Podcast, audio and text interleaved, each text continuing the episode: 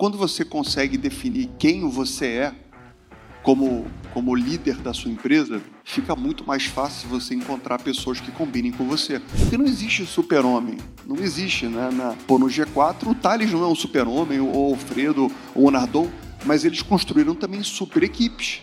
Né? Assim como na XP, eu também construí ao longo desses anos, junto com o meu time, super equipes. Mas a super equipe só acontece quando tem uma, uma cultura homogênea e muito forte. Muitas vezes a gente quer convencer a pessoa a vir trabalhar com a gente. Você tem que convencer a pessoa a quase não vir trabalhar com você. Perfeito. Então, assim, é fazer a seleção natural de verdade mesmo, né? Perfeito. né? Então, olha, diria que 99% dos empreendedores, pô, vem para cá, isso aqui é um foguete, não tem erro vamos ficar muito rico, vai, vai, dar muito certo. A gente vende muitas vezes um cenário, tá, você está vendendo o teu peixe ali, querendo convencer a pessoa a entrar no teu projeto, mas você não está fazendo a seleção, porque você tem que ter o sujeito que, olha, você quer trabalhar na SP? Vai ser duro. Fala galera, eu sou o Thales Gomes e esse é o Papo de Gestão, um podcast do G4 Educação em que eu converso com os maiores gestores do Brasil.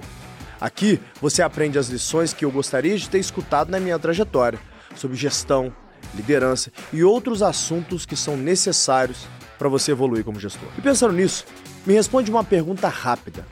Qual é a nota que você dá para o seu time? 5, 6, 7? Bem, se a sua resposta foi dentro dessa média, saiba que a nota do seu time é a nota da sua empresa. Afinal, uma companhia é formada pelas pessoas que a compõem.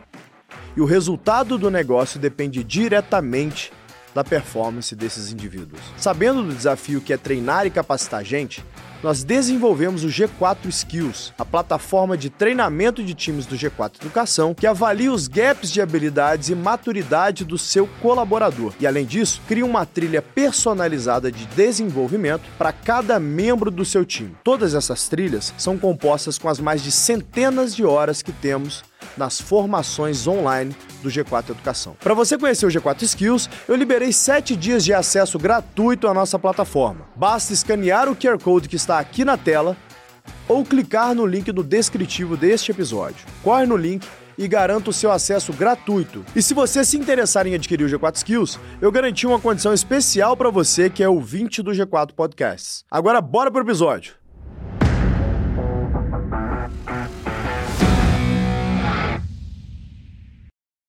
Por favor, agora fiquem aí com a honra de Thales Gomes e Guilherme Benchimon. Obrigado, Thay. É, gente, primeiro bom dia. É um prazer estar com vocês aqui essa manhã, mais um G4 Day. Esse é um evento muito especial para a gente, onde a gente consegue conhecer um pouco mais vocês, nossos clientes, potenciais clientes. Especificamente, a gente escolheu começar esse evento Papo com Guilherme, é, porque, na nossa concepção, ele, ele é a essência do que a gente considera um bom empreendedor e, a gente fala muito de cultura, né? a gente fala muito de exemplos verdadeiros de pessoas que constroem, e o Guilherme ele acaba englobando esses elementos, tanto na vida física, como ele trata a família dele, como ele trata o estilo de vida dele, como ele trata o trabalho dele. É algo que a gente absorveu para caramba, eu me inspiro para caramba, é, me oriento para caramba com ele, para a construção é, do G4. Então, acho que vai ser um papo interessante para vocês aqui. Então, Guilherme, é, só para dar uma, um, um overview para vocês quem é o Guilherme, né? Bom, todo mundo conhece o Guilherme por ser o Guilherme da XP, mas o Guilherme é um cara que começou literalmente do zero num escritóriozinho ali em Porto Alegre, né? Ele e ali alguns sócios ali fazendo a XP e hoje a XP, é a empresa estada em Nova York, né? Com mais de 6 mil funcionários. Guilherme inclusive foi apontado como uma, uma das 50 pessoas mais influentes do mundo é, pela Bloomberg. Né? Então, acho que às vezes a gente perde a noção do, do quão grandes são as coisas que a gente construiu aqui do Brasil. E o que na época era um garoto, né? esse garoto resolveu desafiar o mercado financeiro. Falar assim: dá para fazer diferente. Vamos construir algo dentro da minha verdade, do que eu acho que é de fato bom é, para os meus clientes. E é sobre isso que eu queria começar esse papo contigo, Guilherme. Assim, falar bastante de empreendedorismo, depois de gestão, como o pessoal aplica um pouco das suas lições para crescer o negócio, mas começando ali do começo, né, esse garoto que começou ali com nada e com um sonho grande, mente empreendedora de mudar o mercado, esse negócio ele nasce com uma oportunidade que você vislumbrou no mercado ou como uma dor própria que você falou, cara, eu, eu não acredito no que existe hoje no mercado e já que eu não acredito, estou é, revoltado com isso, eu quero criar essa solução. De onde que nasce essa vontade de criar XP? Bom, bom dia, turma. Bom dia, Thales. Muito, muito bom estar com o pessoal do, do G4. É, o trabalho que vocês fazem é um trabalho incrível, é um trabalho de, de ajudar os empreendedores do nosso país e é muito, muito bacana estar aqui com vocês hoje. Bom, é, eu acho que a gente escuta sempre, a gente escuta mais histórias de empresas que começaram com um empreendedor que tinha uma visão clara do que, que queria ser, né? Eu acho que contar assim fica muito mais bonito, né? Mas no meu caso não foi nada disso. No meu caso eu simplesmente comecei. Eu fui demitido é, aos 24 anos de idade. É, óbvio que não é bom isso. Eu fugi do Rio de Janeiro, eu sou carioca, fui morar no sul do Brasil e, e a minha decisão era eu não quero mais ter chefe. Eu quero eu quero tocar minha própria vida. Até aceito quebrar, mas eu quero eu quero controlar as coisas e eh, aluguei uma salinha com mais um sócio e me transformei num agente autônomo de investimento e, e eu queria simplesmente é, sobreviver e assim começou a XP. Então, aos pouquinhos eu fui fui conectando os pontos e, e eu escutei de algumas histórias de outros empreendedores similares, tá? Às vezes você não precisa ter uma visão clara do futuro, você só precisa começar. E aí, aos poucos, você vai conectando os pontos e você vai deixando, digamos que essa visão mais clara ao longo dos anos. Eu só fui ter a clareza do que, que eu queria ser, talvez uns quatro, cinco anos depois, quando a coisa já estava um pouco mais robusta e, e, e, e, eu já tinha atravessado aquela fase inicial. Né? Aquela fase inicial é a mais dura que tem, né? que é, será que você consegue deixar esse negócio de pé? Né? E, e ali em 2006, 2007 foi quando eu tive essa clareza. Esse ponto que você está falando aí de, de passar arrebentação, né? É, quando vocês começaram a XP lá, você não tinha o direito de queimar caixa para crescer. Não existia a dinâmica, por exemplo, que eu vivi quando eu comecei de táxi, que é, mano, foca em top line, foda-se, bora online, cresce, cresce, cresce, faz a próxima rodada e tá tudo bem. Se você cresceu o suficiente, você faz a próxima rodada. Você não teve esse benefício, né? Vocês tinham que, meu irmão, gerar caixa, para ter grana para investir no crescimento da companhia, inclusive se bancar, né? Pagar tua vida, tua família ali. É, você acha que esse movimento que aconteceu, principalmente talvez essa depravação de capital que aconteceu nos últimos anos agora, isso fez com que os empreendedores, de certa forma, esquecessem o que quer fazer dinheiro? Ah, é, acho que uma boa parte sim. Mas eu diria que 99,9% dos empreendedores começam como eu comecei, né? Claro né? porque não é trivial você ter acesso a um fundo de, de VC, conseguir um angel e etc. São coisas super restritas. Né? De fato. É, então, eu comecei, eu literalmente tinha 10 mil reais no bolso e tinha um carro financiado. Então, esse foi o meu começo. Então, é, é o que você falou. Eu não podia derrapar na curva. Você tem que aprender a ganhar dinheiro, senão, senão você vai quebrar. Exato. E eu me lembro que 12 meses depois de ter iniciado a minha empresa, eu quase quebrei. Tive que vender meu carro e, e e, e foi super duro. O Júlio, meu, meu ex-sócio, é, foi quem me emprestou 5 mil reais e que me ajudou a me, a me deixar de pé mais alguns meses. Foi aí que o Júlio entrou no SP, Foi ali que ele entrou. Foi quando ele me emprestou 5 mil reais. Então, eu, eu, a empresa em 2002, eu quase quebrei, literalmente. Né? O dinheiro acabou, eu tive que vender meu carro e, e, e eu tenho um, um super amigo meu que, me, que tinha, tinha grana e ele me emprestou na época 5 mil reais. Isso foi meados de 2002, há 21 anos atrás. E eu, eu morava sozinho, né? assim, é, e eu tinha enxergado que a visão, aliás, era um desafio ser uma empresa de investimentos de um carioca morando no sul do Brasil sem conhecer ninguém. Né? Então, alguém jovem não transpira confiança no tema investimentos, ainda mais quando você mora fora de casa. E, e eu estava percebendo que o caminho não era não era convencer as pessoas a virem investir comigo. O caminho era, era começar a ensinar. E eu comecei a fazer algumas aulas sobre o tema investimentos. E eu estava sentindo que aquilo estava começando a dar certo. E, e aí foi quando o meu dinheiro acabou e o Júlio me emprestou 5 mil reais. E com 5 mil reais eu já vivia seis meses, eu acho. E, e, e olha que interessante isso, né? Ou seja, você então teve uma visão lá atrás de que educação seria um canal de aquisição de lead qualificado para que, eventualmente, depois virassem seus clientes de corretora. Eu tenho uma história curiosa com isso. Eu morava no Rio, né? mudei para o Rio ali muito novo, fazer faculdade e tal. E meados de 2007, se eu não me engano, é, ali perto da SPM, na, perto da Rua do Rosário, tinha um, um prédio que tinha uma XP, e rolava um curso de investimento. Eu fiz esse curso de investimento, mas com outra visão. Eu falei, cara, eu vou fazer esse curso de investimento, de repente eu aprendo a ganhar dinheiro, né? Não tinha um puto no bolso, falei, vai ser um caminho. E daí os caras falaram, não, mas pô, se você quiser, você pode abrir uma conta na corretora. Eu falei, com qual dinheiro? Não tem um real, sabe? Tipo assim. Mas eu entendi naquele momento que era um, um canal de aquisição para vocês. Eu falei, cara, esse negócio é genial. E olha que curioso, quando a gente abriu o G4, foi a primeira coisa que a gente pensou, a gente falou, cara, começar pela educação educando o empreendedor, o empresário a ser mais eficiente, pode ser um canal depois para a gente plugar outras ferramentas. Né? O G4 hoje, essencialmente, é uma companhia de software. Só que a gente começa com educação para poder criar esse canal. É, você acha que esse caminho de pensar é, é, canais de aquisição que sejam lucrativos, ao invés de ir para o caminho que, sei lá, eu sempre fui em tech, que é queima caixa, cresce top line para poder comprar cliente, é um canal perseguível por qualquer segmento ou isso é restrito a alguns poucos segmentos? Como é que você pensa essa aquisição? É, até voltando no ponto anterior, né? Eu, eu, eu, a gente teve uma abundância de capital muito grande até um, dois anos atrás. E, e, e esses empreendedores que talvez tenham tido a oportunidade, o privilégio de, de ter tido acesso a capital e, e saem acelerando o business, eu, eu não gosto, eu confesso que eu não sou. Eu sei que tem o Facebook, tem alguns outros casos emblemáticos, mas é um em um milhão de casos. Perfeito. É, eu, eu, eu, eu gosto mais de um passo de cada vez. É, eu entendo que devagar é rápido.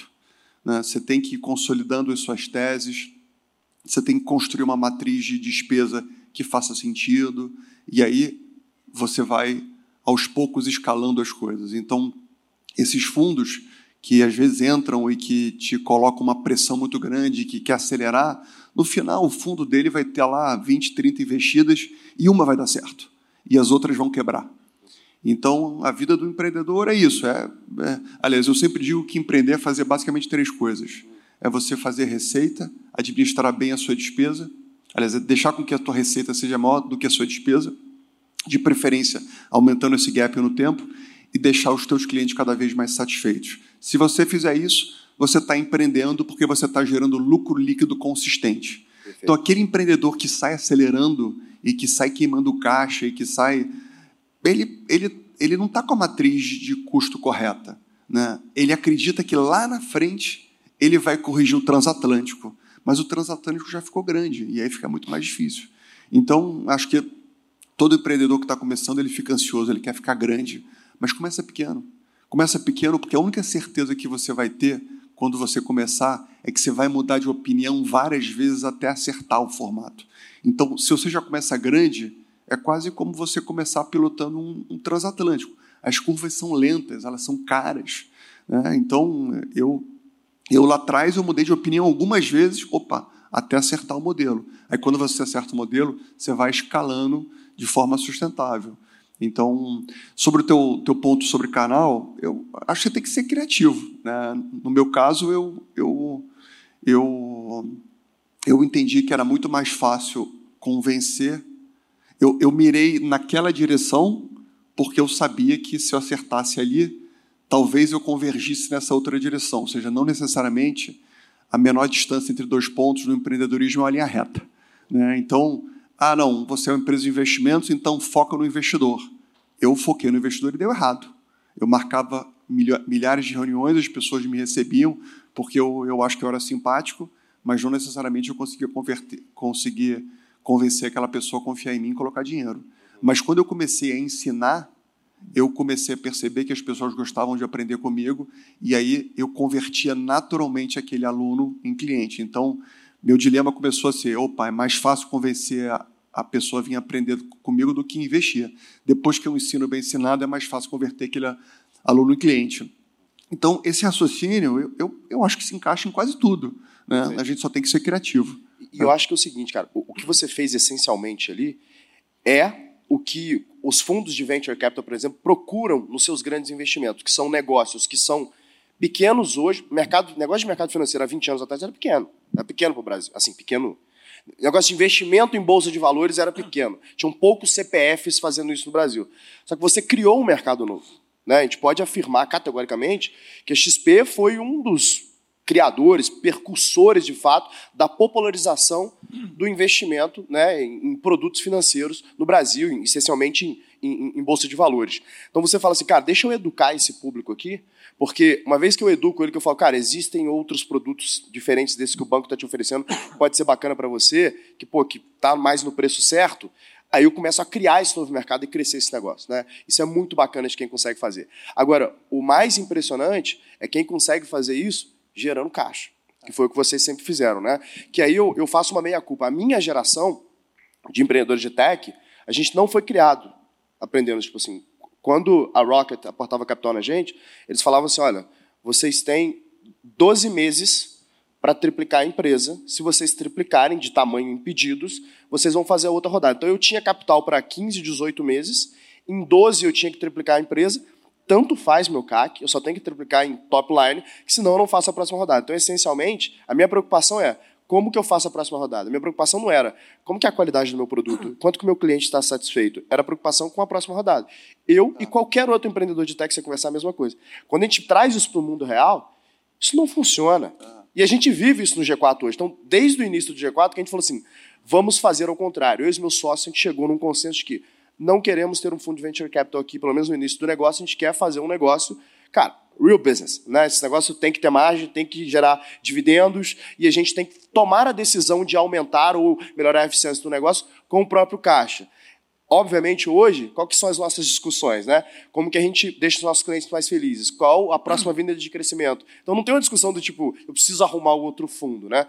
Eu acho que essa visão, e você consolidou muito bem isso, fazendo uma, uma empresa que, no compound, foi criando várias unidades de negócio que viraram o que virou a XP, e demonstrou para a gente, foi um exemplo para mim como empreendedor, que dá para criar um negócio gigante com o crescimento de negócio de tech, né? sem que você queime caixa. Né? Acho que a gente precisa trabalhar essa mentalidade é, novamente. Né? É que no final, Thales, um investidor ele está ele tá alinhado com você. Então, digamos que o fundo que entrou lá com você, é evidente que ele quer o teu sucesso. Mas são, são horizontes temporais distintos. Né? E, e ele, assim, enquanto você só tem um negócio, que era, que era o Easy Tax lá atrás, é, o investidor tem dezenas, centenas de outros negócios. Então, no final, ele tem um jogo amostral ali dentro. É e ele vai sair. É. Ele vai sair, ele quer ir embora. Ele está preocupado em monetizar o investimento que ele fez no curto prazo. Perfeito. E ele vai sair. Só que você vai continuar. Exato. Então, você tem que continuar numa coisa que faça sentido. Perfeito. Senão você vai quebrar. Então, desde sempre, é fundamental que você consiga ser um empreendedor que tenha os pés no chão e consiga fazer receita menos despesa mais do que zero, o quanto antes senão você vai quebrar. E né? uma dúvida, Guilherme. Nesse ponto, então vamos trazer para o real business agora, a lição. Eu vislumbro uma avenida de crescimento interessante para o exercício de 23 agora, começando para 24, de fato está executando isso. Só que, cara, o meu caixa não é suficiente para eu começar essa iniciativa, eventualmente eu tenho que me endividar. Está num momento macro complexo para endividamento por causa, pô, teve um, um, um enfim, enxugou para caramba crédito no mercado por N razões que todo mundo aqui sabe por quê. Macro não está muito complexo crédito está complexo, mas eu, cara, eu modelei essa avenida de crescimento, parece porra, importante, eu tenho os elementos para fazer isso funcionar. O teu racional, Guilherme, como gestor, como que eu penso uma decisão dessa? Vou ou não vou, sendo que dentro da empresa, no micro, eu tenho confiança de que é um bom negócio, pode ser que dê errado, mas o macro, cara, não é hora de tomar esse risco. Como é, como é que eu tomo essa decisão de crescer ou não crescer, entendeu? Olha, eu, eu, eu, óbvio que o macro, o macro é o vento de cauda, né, que te empurra mais ou empurra menos mas é, eu diria que 99% de todas as decisões que eu tomei foram, foram baseadas no micro. Né? É, que é, assim, o micro é justamente qual é a oportunidade que você está enxergando. Né? Evidente que um cenário mais fácil faz aquilo ficar um pouco mais fácil, um cenário um pouco mais difícil faz ficar um pouco mais difícil, mas se você enxerga uma oportunidade, independente do cenário, você vai conseguir ganhar mercado. É, então, é, tomar dívida num ambiente onde os juros estão 14% ao ano onde o CDI está 14% ao ano, é um desafio, porque você não vai tomar dinheiro emprestado a 14%. Você vai tomar dinheiro emprestado, né, digamos que um, que um empresário de, de, de, alto nível hoje vai tomar um dinheiro emprestado a 14% mais 3%, 4% ao ano, algum super empresário. Isso é quase 20% ao ano. Então, 20% ao ano, você tem que ter uma margem muito robusta.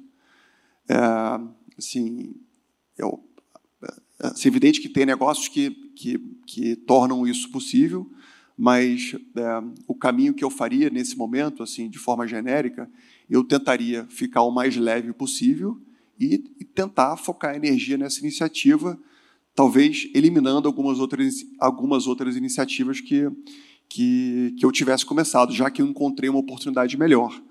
É, então, é, assim, a maior parte dos empreendedores quebram porque simplesmente o custo fixo quebra eles, né? E assim, não que uma não que uma dívida seja um custo fixo, é um custo variável, mas é, é, Mas você vai ter que assumir folha, né, para fazer assim, iniciativa. Come, começa devagar, não fique ansi... o, o, empreendedor ele, assim, todos nós que já que decidimos empreender somos naturalmente ansiosos. Vai devagar, não não é uma corrida de 100 metros rasos, é uma ultramaratona. Então é, a gente às vezes tem a sensação de que essa oportunidade vai passar e não vai ter mais nenhuma outra na frente. Esquece, não é assim que funciona. Essa vai embora, mas pode ter certeza que vão surgir várias outras. Só não, só não se coloca numa situação onde você pode levar um corner. Né? Levar um corner é o seguinte: fiz um all-in. Você não, assim, você não deveria dar um all-in, porque se você der um all-in, você não vai chegar no longo prazo, se as coisas derem erradas. Né? Então, você tem que administrar essa ansiedade, essa ansiedade desculpa, de uma forma mais, mais calma. Né? Então, se meu desafio hoje, o que, que é? Eu, eu, eu posso cometer erros, sem dúvida nenhuma, mas erros pequenos. Né? Se me perguntar assim, Guilherme, quantas vezes você errou nesses últimos 23 anos, de, 22 anos de empresa? Eu errei um monte de vezes, mas foram erros muito pequenininhos, onde eu, onde eu corrigi rápido. Ah, qual foi o seu maior erro de todos? Óbvio que teve erro grande, mas não grande no sentido de, de me colocar de joelho, né? De, de, de se por acaso acontecer o cenário in, é, é, imprevisto, né, me quebrar, porque senão eu não vou chegar lá. Então, assim, isso que eu chamo de ser menos ansioso e de dar um passo de cada vez, porque empreender muitas vezes é simplesmente se manter vivo por 10, 20, 30, 40 anos. Se você se manter vivo, pode ter certeza que no longo prazo você vai estar gigante. Então, eu posso afirmar que na cultura do Guilherme Benchimol, eu prefiro acertar pequeno e ter a possibilidade de errar sem risco de ruína do que ficar acertando grande ao longo da jornada? Você é, vai, eu, eu diria que eu na, na minha filosofia você pode errar uma opção de vezes, desde que você corrija rápido, com muita humildade e esses erros não não não te quebrem. É, e, e quando você acerta, quando você encontrar a direção depois de você testar algumas hipóteses e você ver que aquela tua hipótese está funcionando, aí sim toma risco. Evidente que eu tomei risco várias vezes, mas eu tomei risco né, quando as coisas estavam claras. Então, digamos que usando meu exemplo, né, lá atrás, quando eu comecei, eu comecei a testar, deixa eu montar uma área comercial, deixa eu vender investimentos, não deu certo. Então, não faria sentido eu contratar 10, 20 comerciais em algo que não estava funcionando. Aí comecei a fazer palestra. Começou a dar um pouco certo. Aí, um belo dia, eu lancei um curso de investimentos que ensinava as pessoas a investirem. Fiz um, deu certo. Opa, fiz dois, deu certo. Fiz três, também deu certo. Opa, fiz um, dois, três, deu certo. Agora eu vou acelerar, porque eu já testei a hipótese, ela está fazendo sentido. E aí eu vou com intensidade. Quem olha de fora, até de repente pode achar que a XP é muito agressiva, né? ou já foi muito agressiva. E ele não, eu simplesmente fui intenso numa coisa que eu já testei hipótese e percebi que aquilo era, era algo que faria muito sentido e que a probabilidade de erro era menor. É, mas mesmo depois de, de, de, ter essa hipótese testada, se aquilo deixasse de funcionar, sem nenhuma vaidade, eu simplesmente interromperia. Por quê? Porque eu sei que eu tenho que, que preservar a caixa, eu sei que eu não posso ser orgulhoso, eu sei que empresário que tem vaidade vai quebrar mais cedo ou mais tarde. Então, é, o conceito é errar sempre pequeno, e evidente que você vai acertar longo várias vezes, né? porque você vai encontrar algum, alguns momentos, oportunidades claras, que você vai, vai colocar intensidade naquilo e você vai surfar uma onda grande. Então, é, eu diria que é errar curto e acertar longo. Né? Uma boa cultura, cara. Inclusive, entrando nesse tema de cultura, né? É, se a gente fosse descrever ali é, os elementos culturais de XP, né? Que a gente fala de mente empreendedora, o que, que, é mesmo? Fala. É, so, sonho, grande, sonho grande, mente aberta e espírito mente, empreendedor. Mente aberta e espírito empreendedor. Beleza. São palavras bonitas. Agora, como que você transforma essas palavras em ações? Através de quais agendas e processos que você e a sua liderança consegue construir isso no time da XP? Como é que é a construção disso? Bom, acho que até para explicar um pouco o que, que eu entendo por cultura, né? E, e quando você está num estágio, talvez, de empreendedorismo ainda um pouco mais recente, porra, dane-se esse, negócio de cultura, eu quero mais é vender, quero mais é, é fazer o dia a dia dar certo. Né? E talvez, se me perguntasse qual é a coisa que você se arrepende, ou talvez que eu fizesse diferente, é tentar trabalhar esse tema o quanto antes possível. Né? Porque cultura, na minha opinião, é a forma como você faz as coisas. Né? Você, você, como empreendedor, naturalmente você tem que atingir as suas metas, você pode atingir as metas de N jeitos possíveis. É. E aí, quando você define essa cultura, você define a forma como você vai fazer. E por que, que a forma é importante? Porque você vai encontrar pessoas que se conectam entre si. Porque não adianta. Eu sou uma pessoa que tem um sonho grande. Daqui a pouco o Thales é uma pessoa que tem sonho pequeno. A gente não vai se entender. Né? Então, quando você consegue definir quem você é como, como líder da sua empresa, né, fica muito mais fácil você encontrar pessoas que combinem com você, porque você sabe se explicar. Olha, eu funciono assim. Então, é, é, sonho grande, mente aberta, espírito empreendedor é a melhor maneira de explicar quem é o Guilherme. Né? O Guilherme é uma pessoa que, que precisa sonhar com coisas grandes. Ele precisa sonhar com metas impossíveis, porque isso me deixa vivo. Né? Assim, eu não sou uma pessoa que eu, sou uma pessoa inquieta, sou uma pessoa que tenho muitas ideias, então, isso faz a minha vida valer mais a pena. Né? É, eu, eu sou mente aberta. Né? Mente aberta é uma pessoa que não tem medo de, de errar, de pedir desculpa, de mudar de opinião. Né? Se eu estou numa discussão, eu me sinto me sinto junto com todo o time ali. Olha, turma, quem não sou, não é porque eu fundei a companhia que eu vou estar certo. Muitas vezes eu vou estar errado. Tá? Então, eu vou convergir na direção do que é a melhor decisão possível. Isso, na minha opinião, é semente aberta. E espírito empreendedor. Eu não, não quero encontrar culpados, o culpado no final sou sempre eu e dane-se. Né? Vamos que vamos. Né? Empreendedor é isso. Né? Só que muitas vezes, quando você é mais, digamos que espírito executivo, né? entre aspas, né? é evidente que isso não é, não é, não é genérico, você está sempre encontrando culpados, né? o culpado é esse, o culpado é aquele. Não, eu, eu, sou sempre culpado de tudo e eu gosto de trabalhar com gente que se sente culpado de tudo. Tem algo errado? Tá bom, a culpa é tua, vai lá e corrige. Né? Então, opa, eu, eu consegui definir com clareza quem eu sou. Então, como eu sei quem eu sou e eu estou exercitando isso todo dia, né? quem me conhece de perto sabe que isso não, é, não são três frases bonitas colocadas na parede. É o Guilherme mesmo esse negócio. Evidente que as frases estão também na parede. Mas quando você traz gente de fora, na seleção, você fala, olha, aqui é assim que funciona. E aí você vai, vai fazendo logo alguns testes que vão garantir, que vão tentando medir se a pessoa tem essa característica. Né? E aí, quando você junta um time de pessoas que tem essa cultura e esse DNA, as pessoas se conectam de um jeito muito mais forte. E, e essa conexão é a que forma as super equipes. Porque não existe super-homem. Não existe. Né? Na, Pô, no G4, o Thales não é um super-homem, ou o Alfredo, ou o Nardon, mas eles construíram também super equipes. Né? Assim como na XP. Eu também construí ao longo desses anos, junto com o meu time, super equipes. Mas a super equipe só acontece quando tem uma, uma cultura homogênea e muito forte. Porque as pessoas ficam muito conectadas. Imagina, todo mundo com sonho grande, nota 100, todo mundo com mente aberta, nota 100, todo mundo com espírito empreendedor, nota 100 opa, essa turma se une e se identifica entre si e, e, e aí as coisas impossíveis acontecem, né? Então, assim, essa, na minha opinião, é a importância de cultura e, e quanto antes, de uma forma simples, né? Eu me lembro que lá atrás eu tinha, eu tinha, tinha construído 10 valores na empresa, né? Isso lá em, lá em 2000 e bolinha, né? E sempre que eu começava a falar dos valores da XP, nas apresentações que a gente fazia, tipo essa aqui, eu sempre esqueci os últimos dois valores. Quais são os últimos dois valores? Então, três valores, quatro valores, você nunca esquece, é fácil e, e fica, né, fica mais simples de, de transmitir a mensagem. E sabe o que é curioso? Assim, você descreve, a gente convive com você na física, sabe que você é isso mesmo na física, né?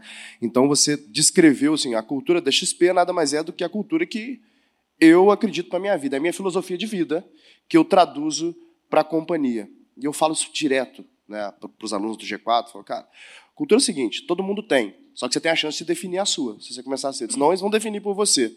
E tem que necessariamente ser a sua filosofia de vida. E tem que ser restritivo mesmo para aquele tipo de pessoa que você quer trazer para a tua companhia ou não. Porque senão você vai poluir a tua companhia com pessoas que não vivem a mesma filosofia que você e você não vai construir super equipes. Perfeito, cara. Você é isso mesmo na física. Então, trazendo... O, o, que, o que você falou, cara, é super importante isso, assim muitas vezes a gente quer convencer a pessoa a vir trabalhar com a gente. Né? Uhum você tem que convencer a pessoa a quase não vir trabalhar com você. Perfeito. Então, assim, é, é, é quase a, a, Você tem que fazer a seleção natural de verdade mesmo. Né? Perfeito. Né? Então, olha, é, eu diria que 99% dos empreendedores, pô, vem para cá, isso aqui é um foguete, não tem erro, vamos ficar muito rico, vai, vai dar muito certo. A gente vende, muitas vezes, um cenário que você está você está vendendo o teu peixe ali, querendo convencer a pessoa a entrar no teu projeto, mas você não está fazendo a seleção. Porque você tem que ter o sujeito que, olha, você quer trabalhar na SP? Vai ser duro. Vai, vai ter dor de barriga muitas vezes, vai ter que virar à noite, vai ter final de semana que você vai trabalhar. É, as coisas vão demorar até começarem a acontecer. É uma jornada de 10, 20 anos. Se você, não, se você entrar aqui com cabeça de menos de 10 anos, nem entra. Ou seja, você está você tá fazendo quase antivenda, porque você vai pegar o capital certo. Então, quando vocês forem cuidar do tema de seleção, tentem refletir sobre esse aspecto, né? de, de cuidar, de garantir que quem está entrando realmente combina com vocês, tem o, tem o horizonte temporal apropriado, né? porque senão fica uma máquina de moer gente e, e sem gente boa alinhada com vocês, nada dá certo. Né? Cara, super alinhado. Assim, no G4, inclusive, a gente tem um processo que é, é principalmente para contratações novas, né? A diretora de pessoas fala assim, é, cara, o G4 é assim, esses são os problemas, é assim que a gente trabalha, nossa cultura é essa. E eles perguntam assim, você segue o Thales no Instagram, não? Ah, não, não sigo não. Segue o Thales e depois me fala se você quer trabalhar aqui mesmo. Você vai entender o que, que é o G4, o jeito que a gente trabalha. A gente é porradaria, velho. A gente é tropa de elite. Então, pô, tem que gostar. Ah, nosso modelo de trabalho. A gente sempre teve trabalho híbrido aqui, né? Você trabalha de segunda a sexta no escritório, sábado e domingo para trabalhar em casa. Então sempre foi esse modelo aqui no, na, enfim, no G4, né? E inclusive trazendo esse assunto que é super bacana, eu me lembro que a gente tocou nesse assunto em 2020 ou 21, não sei. Estava no México. A gente conversou sobre isso, sobre, pô, modelo, home office ou não home office e tal. E a gente tinha umas visões distintas ali sobre aquele modelo. Recentemente, eu vi que você mudou um pouco a política de XP. Você falou, cara, acho que o pessoal tem que voltar para o escritório e tal, que me parece que é um modelo que funciona um pouco melhor. Você se sente confortável em falar um pouco sobre o tema? Não, não sim, sim, sim.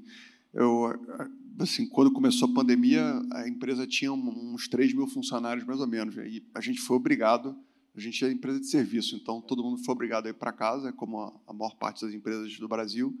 E a empresa começou a funcionar super bem. Era um time que já, tinha, já trabalhava junto há quase 20 anos, a cultura estava formada tal.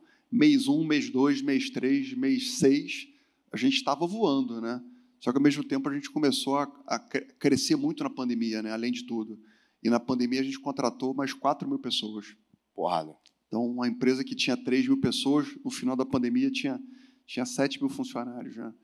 E, e, e, ali no começo da pandemia, a gente, a gente teve uma convicção entre nós de que, puxa, que legal esse negócio, né? A gente pode trabalhar com um custo fixo muito menor, é, sem grandes escritórios e etc. Vamos, vamos seguir firme nessa direção. E a gente embarcou no projeto da Vila XP, né? vamos avançar nessa direção, que é um lugar onde a gente vai se encontrar de vez em quando, para que a gente possa fazer treinamentos, falar de cultura e tal, tal, tal. E, de novo, a empresa dobrando, dobrando, dobrando e, e a convicção ainda mais forte. Mas, depois de um tempo, a gente foi percebendo que realmente essa, essa fórmula lá atrás, ela até funcionava bem em algumas áreas específicas. Eu diria que na área de tecnologia, ou algumas áreas, de novo, bem específicas, o trabalho híbrido ele funciona muito bem. Você consegue ter uma ter uma flexibilidade maior. Mas quando você vai contratando muita gente de fora, né, e essas pessoas ficam espalhadas mundo afora, você vai perdendo a, a identidade da empresa, você perde a cultura. E a gente foi sentindo a necessidade de voltar ao, digamos que ao back to the basics, né, que é o dia a dia, formar aquele caldeirão que as empresas boas sabem muito bem o que é isso, né, que é aquela confusão, aquela gritaria muitas vezes, né, e a gente se esbarrando no corredor. E por mais que isso gerasse algum tipo de, de perda de energia de tempo, né, isso cria a identidade da empresa. Né? E, e, a gente foi, foi, foi voltando mais ao que a gente era lá atrás. Então, eu diria que a gente hoje é muito mais, hoje em dia, aquilo que a gente era, mas acho que tiveram aprendizados bons. Né? Assim, quando, eu, quando eu antigamente via aquela pessoa vai trabalhar essa semana de casa, ela vai estar tá enganando a turma aqui dentro. Não, a gente é, a gente é flexível. A gente é flexível, mas todo mundo, a maior parte das pessoas tem que estar no escritório, mas a gente é flexível. Né? E tem algumas áreas um pouco diferentes na tecnologia. A gente tem uma tecnologia hoje que tem umas 1.500 pessoas. Essa turma é um pouco diferente mesmo. Né? Então, a tecnologia das esperantes, você, ia lá, tá todo mundo com fone de ouvido, pessoa, a turma estava em alfa lá, estava na estratosfera, você ficar com fone de ouvido na empresa ou, ou ficar em casa, tá bom, pô, vamos ser um pouco mais flexível aqui nesse aspecto. Mas acho que acho que o teu ponto é a gente teve uma visão de que de que a direção era uma e a gente corrigiu a rota e, e a gente tem uma convicção que que a direção é, é mais aquilo que sempre deu certo mesmo mais uma vez, corroborando, mente aberta. Mente né? aberta, mente aberta. Mente aberta. Mudou radicalmente de posição em pouco tempo. Falei, cara, vou corrigir a rota. A nossa experiência, cara, que, é, que, que tipo, pelo menos que, que, eu já vivi. Bom, o Easy Taxi, né, a gente tinha gente espalhada no mundo inteiro, 420 escritórios, então, essencialmente, a gente passou por um momento ali que, cara, tinha gente no mundo inteiro trabalhando. O que, que a gente percebia, né? Que era muito difícil, de fato, construir cultura com gente nova e que aquilo que a gente já sabia, a gente fazia bem. O que a gente não sabia ainda, a gente tinha muita dificuldade de fazer quando cada um estava num canto. Então eu me lembro que a gente gastava uma puta grana, velho, voando a liderança todo trimestre para algum país, fazendo encontro de liderança trimestral para ter alinhamento. E, pô, isso mitigava um pouco do problema, mas não era o ideal. Tipo, é muito difícil você fazer apartado. E, e, e e acho que para construção de gente nova também, então imagina, o cara que é, tem cinco anos de experiência, três anos de experiência, imagina a riqueza que é ele poder, por exemplo, ouvir você trocar uma ideia com o Campelo sobre alguma coisa do XP empresa ali, está ali um, um, jovem que pô, tem três anos que está trabalhando no mercado só, ouve o teu racional de pensar um problema, você nunca vai chamar um cara desse para um call, para participar, mas ele ouvindo, ele aprende por osmose, né? O, o Florian Bartonek uma vez me falou disso, quando a gente estava conversando sobre esse assunto lá no início da pandemia também. Falou, cara, sou super contra, para mim o pessoal tem que trabalhar junto. Por quê? Ele falou, cara, eu sentava na frente dos caras ali, no que era o que veio tornar o BTG. Eu ficava vendo os caras conversarem, velho. O Paulo, o André, ficava vendo os caras trocarem ideia ali e tal. Sobre o modelo deles pensarem decisão foi o modelo que eu modelei, que é a forma como eu penso minhas decisões hoje. Então, eu, eu acho que você perde muito isso quando cada um está é, tá num canto. Não é nem a questão do tipo, ah, eu acho que o cara está fingindo que está trabalhando ou não, eu acho que ele tem dois, três empregos. Isso é um problema de caráter. Né? Isso aí é outro assunto. Eu acho que é a questão de a empresa não conseguir desenvolver a pessoa, a pessoa não criar laços com o teu time, o que é muito importante para um time de alta performance trabalhar junto, e perder a oportunidade de fazer bem aquilo que a gente ainda não sabe, e que pode ser que esse insight vai surgir numa conversa de elevadores, barrando ali. Né? É, o que eu acho que é o mais importante é a questão da disciplina. Né? Então, é, quando você está trabalhando de home office, é, você fica mais permissivo. Com certeza. Né? Então, acho que isso para mim foi o ponto que mais me pegou. Então, na minha cabeça lá atrás, era ter uma lógica simples aqui. Você vai gastar menos tempo no trânsito, você vai ter mais qualidade de vida, você vai, vai conseguir ficar mais concentrado. Ok, de certa forma é verdade, mas, vai, mas o tempo vai passando, aí você vai abrindo certas concessões. Né? E aí, daqui a pouco, você está malhando 10 da manhã, você está é fazendo. Então, você vai perdendo a disciplina.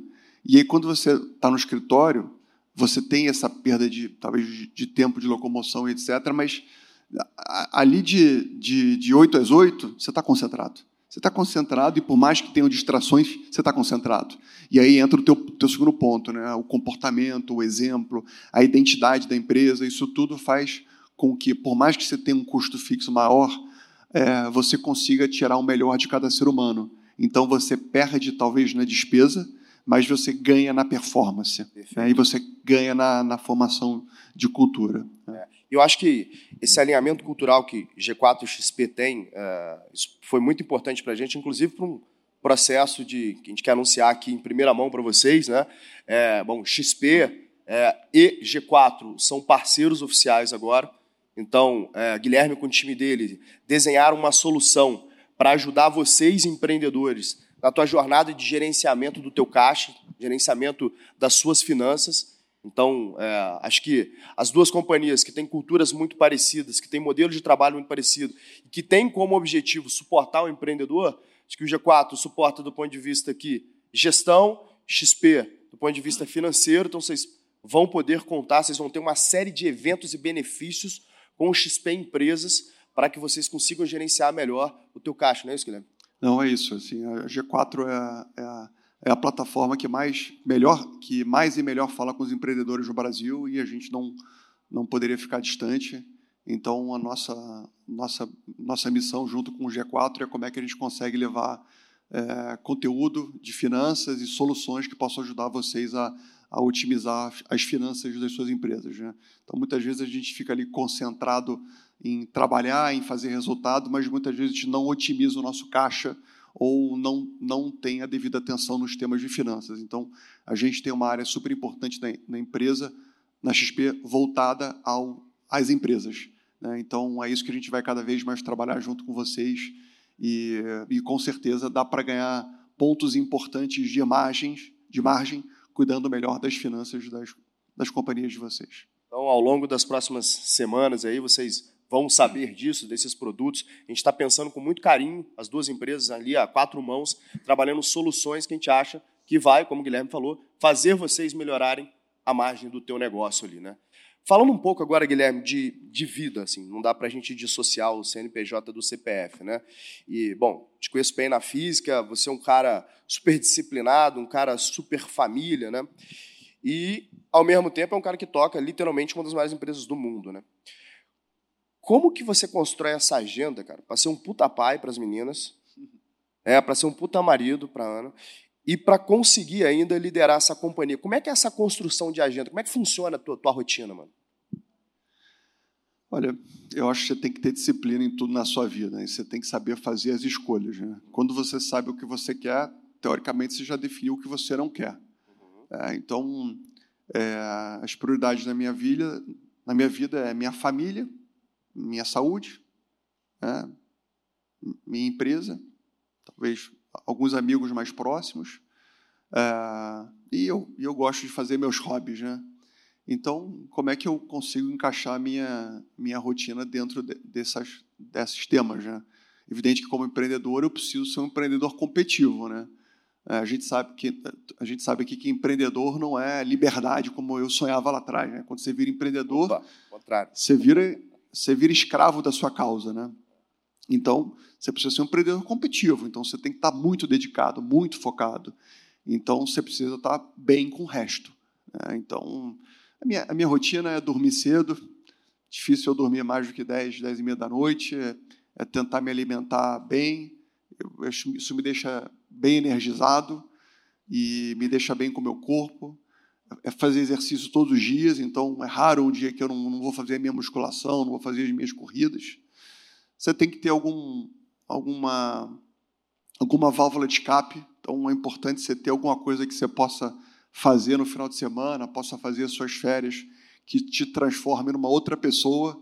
Então, eu já fiz com o Thales algumas aventuras dessas, a gente vai fazer kitesurf no Nordeste, então, ali você vira uma outra pessoa, né? você vira um esportista, vira uma outra coisa, e, aquilo faz, talvez, a sua semana ter. Né? As coisas não estão tão bem hoje, mas calma que você vai fazer no final de semana, você vai se divertir, vai fazer algo diferente. E, e para mim, funciona como terapia. Né? Quando você entra num desses esportes que você tem que estar focado, é, você, você tem que ficar tão focado, senão você vai levar um tombo, né? que você descansa a mente. Né? Eu, eu, assim, eu detesto ficar sentado numa espreguiçadeira vendo, vendo o mar.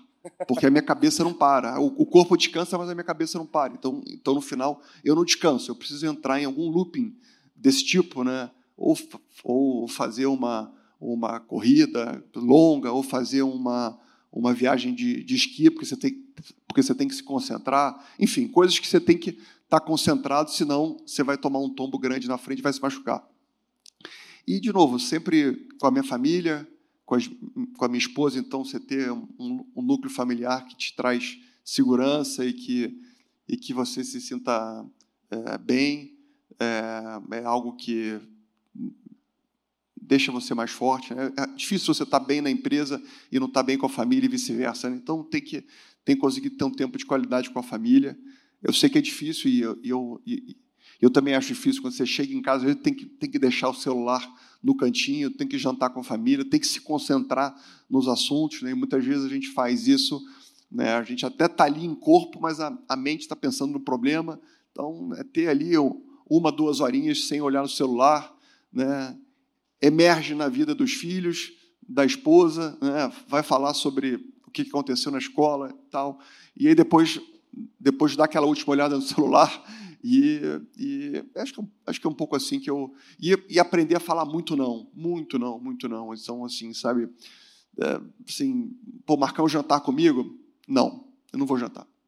Não, não. Aquilo me atrapalha, aquilo me tira do prumo. Ah, é um cliente importante. Então tá bom, então, então eu vou almoçar com ele, eu não vou jantar. Por quê? Porque isso vai me atrapalhar. Então, ah, mas tem um, um batizado de. Eu não quero ir.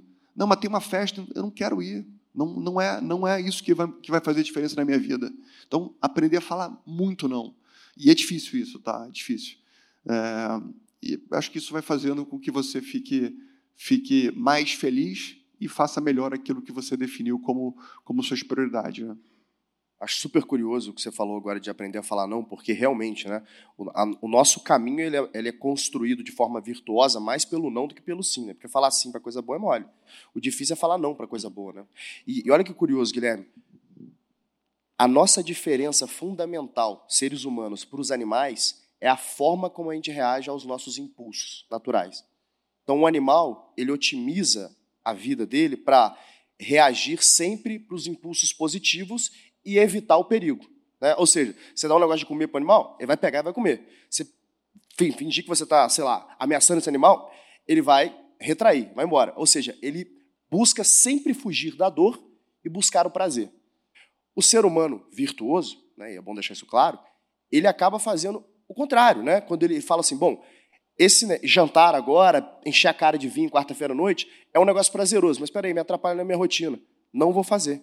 Vou fugir disso. Cara, ir treinar de manhã cedo, comer bem tal, cara, não é um negócio tão prazeroso assim, mas vai ser prazeroso se eu fizer quando eu ver o resultado. Então, você acaba fazendo um pouco da antítese.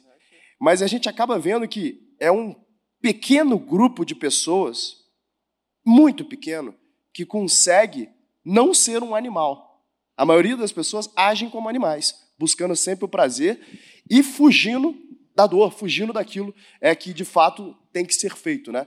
Eu gosto do teu modelo mental de pensar de, cara, fale muito não, para poder ajudar nessa construção, né? De como que a gente foge dessa dor. E aí me leva a um outro ponto, que é, você é um puta de um pai de família, né? E é um puta de um empresário. E pelo menos eu cresci com uma convicção que, pô, a família atrapalha construir negócios. Você me mostrou que é o contrário, na verdade. A família te ajuda a construir mais o teu negócio. Né? Então, eu queria que você abordasse um pouco disso, tá? do quanto que a tua família foi importante para que você se tornasse quem você é hoje. Entendeu? Pô, não atrapalha com certeza, tá? Pode ter certeza. Se, se você tem a esposa certa, vai, vai alavancar, com certeza. É, até porque a minha esposa, é, a, minha, a minha esposa começou a empresa comigo. Ela era minha estagiária, tá? Então lá em 2000 e, 2001 ela veio trabalhar comigo e foi a terceira funcionária a, vir trabalhar com a gente e depois a gente começou a namorar e tal. Então eu trabalhei com ela 10 anos ainda até até a segunda filha nossa nascer e ela e ela saiu da empresa. Então ela saiu da empresa já tem 10, 12 anos, mas eu trabalhei com ela 10 anos e é, acho que você ter alguém que te complementa é maravilhoso. Então não tem como atrapalhar, mas é importante que que que seja uma relação de cumplicidade, né? Porque como como, uma, como numa sociedade empresarial, num casamento é uma sociedade também, né? Você tem ninguém é perfeito, eu tenho também milhões de defeitos e tal. A gente tem que conversar, a gente tem que se entender, a gente tem que ter as mesmas aspirações, as mesmas ambições. Então, você tem um companheiro que compartilha isso com você e que te apoia, né? isso faz muita diferença. Né? Não, tem, não tem como atrapalhar. Eu, eu, eu, eu, infelizmente, tenho que viajar bastante. Né? Infelizmente, porque depois que você começa a viajar muito, você já não, você não, não tem mais saco de entrar Perfeito. em avião e viajar e tal. Onde eu vou, eu tento levar assim, a minha esposa, as minhas, minhas crianças, a gente vai junto e tal. Então, mesmo ali, uma reunião de trabalho, né, às vezes matam um de outro de escola, eu tento levar a tropa junto e, e, isso é bom, né? Você vai, vai tentando mostrar aos teus filhos, dentro do possível, como é que a vida funciona, né? E, e ter a tua esposa ali do lado. No meu caso, é algo que não atrapalha de jeito nenhum. Eu não conseguiria ter a mesma força que eu tenho se não fosse, se não tivesse ao lado de todas, de todas elas, né? Porque são só Lá em casa é só mulher, tá? Até o cachorro é cadela, então não manda nada. Muito bacana, cara. E, e, bacana que é o seguinte, né? Guilherme botou as filhas para fazer kitesurf, convencendo a esposa a fazer kitesurf, então pega os hobbies e tenta juntar para ficar todo mundo junto ali, né? Inclusive, quem me convenceu ir pro kite foi ele. A gente estava no México, se eu não me engano, num lugar que ventava pra caramba. Ele falou, pô, aqui é bom pra kite. Eu falei, pô, esse negócio é maneiro mesmo. Ele falou, tá, deixa eu te falar um negócio. É uma cachaça, mano. A hora que você botar aquela pipa no alto e você começar a velejar, você vai ver que você nunca mais vai parar. E aqui estamos, né? Nessa loucura. É, aprendeu bem, né? Tá dando show aí. Foi bacana. E, e, e, e, sobre os nãos ainda que você estava falando, né, Guilherme? Tipo, é, é, é, é muito verdade, é muito bom ver uma pessoa que publicamente ela é aquilo de fato que ela é na física, né? É, eu e o Guilherme, a gente tinha uma viagem marcada agora. Eu fui para Alasca. Eu falei, pô, vou para Alasca, vou esquiar. Tinha uma viagem marcada agora. Uma semana antes ele falou, cara, não posso ir porque, cara, tô enrolado no trabalho. E simplesmente não foi. Tava todos os amigos dele lá, a galera que convive com ele e tal, família dele, todo mundo lá, só o Guilherme que não foi. Ou seja, ele teve que falar um não, e eu tenho certeza que foi um não do doloroso, né? De não ir para esse negócio. Então, é importante que a gente, até para essa construção cultural, né? Que a gente, de fato, viva a verdade, sabe, gente? Você ser aquilo que você prega, na verdade. Porque aí quando uma pessoa que convive com você, como é o meu caso, o Guilherme, vê o cara falando, pô, eu falo muitos não, eu falo, pô, ele fala mesmo. O time dele que convive com ele, vê, pô, eu falo muitos não, faço boas escolhas, escolhas mais virtuosas. Pô, ele é mesmo. Isso arrasta, sabe? Isso de fato é um exemplo que ajuda a fazer essa, essa é. construção é. cultural. Né? Gente, quanto mais sucesso vocês forem tendo na vida, pode ter certeza que o nível de comprometimento de, comprometimento de vocês tem que ir aumentando cada vez mais. Tá? Às, às vezes tem um raciocínio invertido, né? Opa, calma aí, eu vou, deixa eu estruturar aqui um pouco, que depois de um tempo eu vou ficar um pouco mais aqui no estratégico, tal, não sei o quê. Esquece. É o contrário. Quanto mais sucesso você vai tendo, mais responsabilidade, mais exemplar é, as suas atitudes se tornam necessárias, é, mais humilde você tem que ficando, né? Porque você vai muitas vezes as pessoas vão vão tentando te contar só notícias boas e por você ter tido já algum sucesso, você vai tendo mais confiança, então, opa, fica mais humilde ainda, porque ser empresário não, não existe chegar lá. Não existe, ah, agora você chegou lá, agora que você abriu capital, chegou lá, agora que você já está maior, chegou lá, agora que você fatura mais do que, do que X, X bilhões por ano, chegou. esquece. Não existe empresário que chegou lá. E ser empresário é uma jornada que não tem fim. Né? Só tem fim quando você vender a tua empresa. Só isso. Senão, não, não abaixa a guarda nunca, porque se você baixar a guarda ou achar que chegou lá, pode ter certeza que ali é o ponto de inflexão e vai ser o começo do fim. E você fez recentemente essa mudança, né, de subir para presidente do conselho.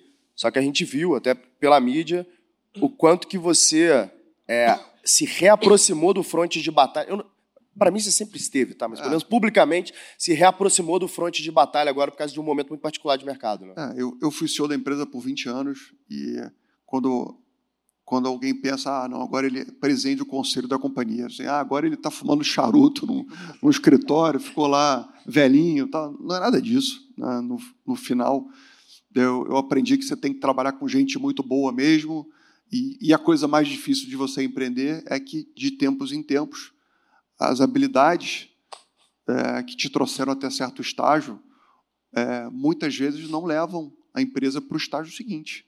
Né? E eu, eu acho que eu fui muito longe já. Né? Eu comecei, você imagina um CEO de uma salinha pequenininha em Porto Alegre, Olha quantas transformações eu tive que fazer. Eu tive sócio inglês, tive sócio americano, tive, tive Itaú como sócio, depois abri capital. Enfim, a empresa foi tendo um, um certo sucesso ao longo desse, desses anos todos. Muitas transformações. Né? Você tem que aprender de dois em dois anos a ser uma pessoa completamente diferente Uh, e você vai conseguindo identificar gente melhor do que você o tempo inteiro. E eu tive a felicidade de, de ter um sócio na empresa que era uma pessoa extremamente disciplinada, organizada, talentosa, uh, uh, brilhante, que é o Tiago Mafra, que já está na empresa há mais de 10 anos. E, e não apenas eu, mas todo o time internamente foi se convencendo que ele era uma pessoa que, que conduziria o dia a dia melhor do que eu. Não que eu não, não fosse, não tivesse a minha competência, mas é, eu, eu, de certa forma, fui me transformando na cara da empresa. Então, eu, tô, eu estou muito em eventos, eu falo muito com investidores. Então, o desafio é você estar, ao mesmo tempo, cobrindo esse lado comercial, esse lado institucional, que é muito intenso, e, ao mesmo tempo, estar de olho nos indicadores e conversando com as equipes e dando feedbacks e tal. Então, a melhor forma é, deixa eu botar o Thiago como CEO aqui, né? É uma pessoa que vai conduzir o dia a dia melhor do que eu conduziria, e, e deixa eu blindar ele nesse aspecto comercial e usar talvez a minha imagem, a minha história, de forma que a gente possa abrir portas melhores, né? e, e, com isso a gente forma uma grande dupla. Então, é, seria fácil talvez me intitular como co-CEO, mas acho que cachorro que tem dois donos morre de fome, né? Perfeito. Então é melhor o Thiago ser o CEO, eu, eu assumir a presença do conselho, mas a gente sempre trabalhou junto no dia a dia. Chego na empresa 8 da manhã, saio 8 da noite e sempre foi assim. E eu espero que continue assim por muitos e muitos anos ainda. Perfeito, eu acho esse modelo ótimo, cara. Inclusive, eu acho essa divisão incrível, né? Você ter alguém detalhista ali, focado no dia a dia, e você abrir portas, é uma dupla é, muito bacana. A gente tem um modelo parecido aqui no G4 também. É, Guilherme, para a gente ir para o encerramento aqui, você falou que empreendedor é, não tem fim quando não vende a empresa, né? E a gente viu ali no, no documentário que estreia hoje, inclusive com você, você falando, cara, eu sinto que eu tô só no começo. Então, bicho, qual que é o teu sonho grande, irmão? Qual que é o endgame? É, empreendedor, na minha opinião, ele, o que tem que divertir ele é a sensação de estar tá melhorando.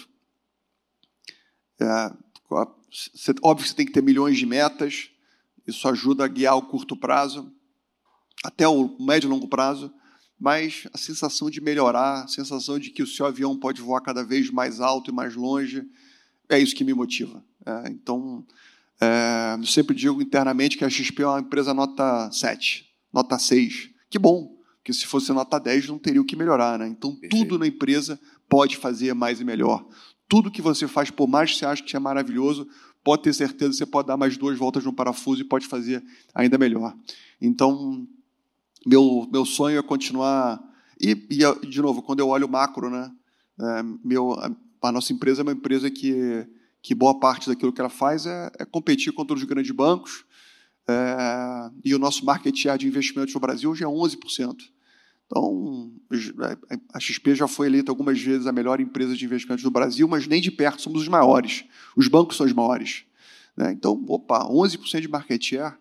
Né? E e quando eu olho o mundo, dá para fazer a nossa empresa ir cada vez mais para outras partes do mundo. Né? O, se o nosso modelo de negócio voa, né? ele, ele consegue ser explorado em, em outros países. Então, poxa, vamos um passo cada vez, com a mesma filosofia que fez a gente chegar até aqui, conectando os pontos, né? trabalhando com gente brilhante, mas o que, o que move a gente é essa bagunça, né? essa bagunça de estar tá criando, de estar tá competindo, de estar tá de tá, é, mudando o status quo, né? É, essa coisa de competir contra, contra oligopólios, competir contra os grandes. Não tem coisa melhor do que competir contra as grandes empresas. Tá? É a melhor coisa que tem é isso. E muitas vezes a gente acha que preciso ter uma ideia genial. É, a gente não teve nenhuma ideia genial, gente. Às vezes as ideias mais legais são simples mesmo. Né? É, é assim, é, simplesmente as pessoas sempre investiram né? Os bancos são estruturas que permitem as pessoas investirem, mas a gente só fez isso um pouco melhor. Fez isso melhor, aliás. Né? Simples assim. Não, não foi, a gente não foi o Steve Jobs. E, e, Steve Jobs tem meia dúzia no mundo até hoje. Né? Então, às vezes, vão no easy, sabe? Vão, vão no simples ali, com, com resiliência, com foco, com muita competitividade, com visão de longo prazo, um passo de cada vez. De, e se você não gostar daquilo que você faz, se você não amar, né, se você não gostar da bagunça que é a vida de um, de um empreendedor, esquece, não vai dar certo nunca esse negócio. Aí volta a ser funcionário, não tem nenhum demérito, você tem que ser feliz, né? E felicidade não é não é ser não é não é se espelhar em ninguém, é fazer aquilo que te que te realiza de verdade, né? E, e aí com isso você, você vai conseguir ser ser uma pessoa por completa e, e, e, e ser feliz na vida, né? Por no final a gente está aqui nessa vida para ser feliz, né? É isso. Guilherme Benchimol, senhoras e senhores. Obrigado, irmão.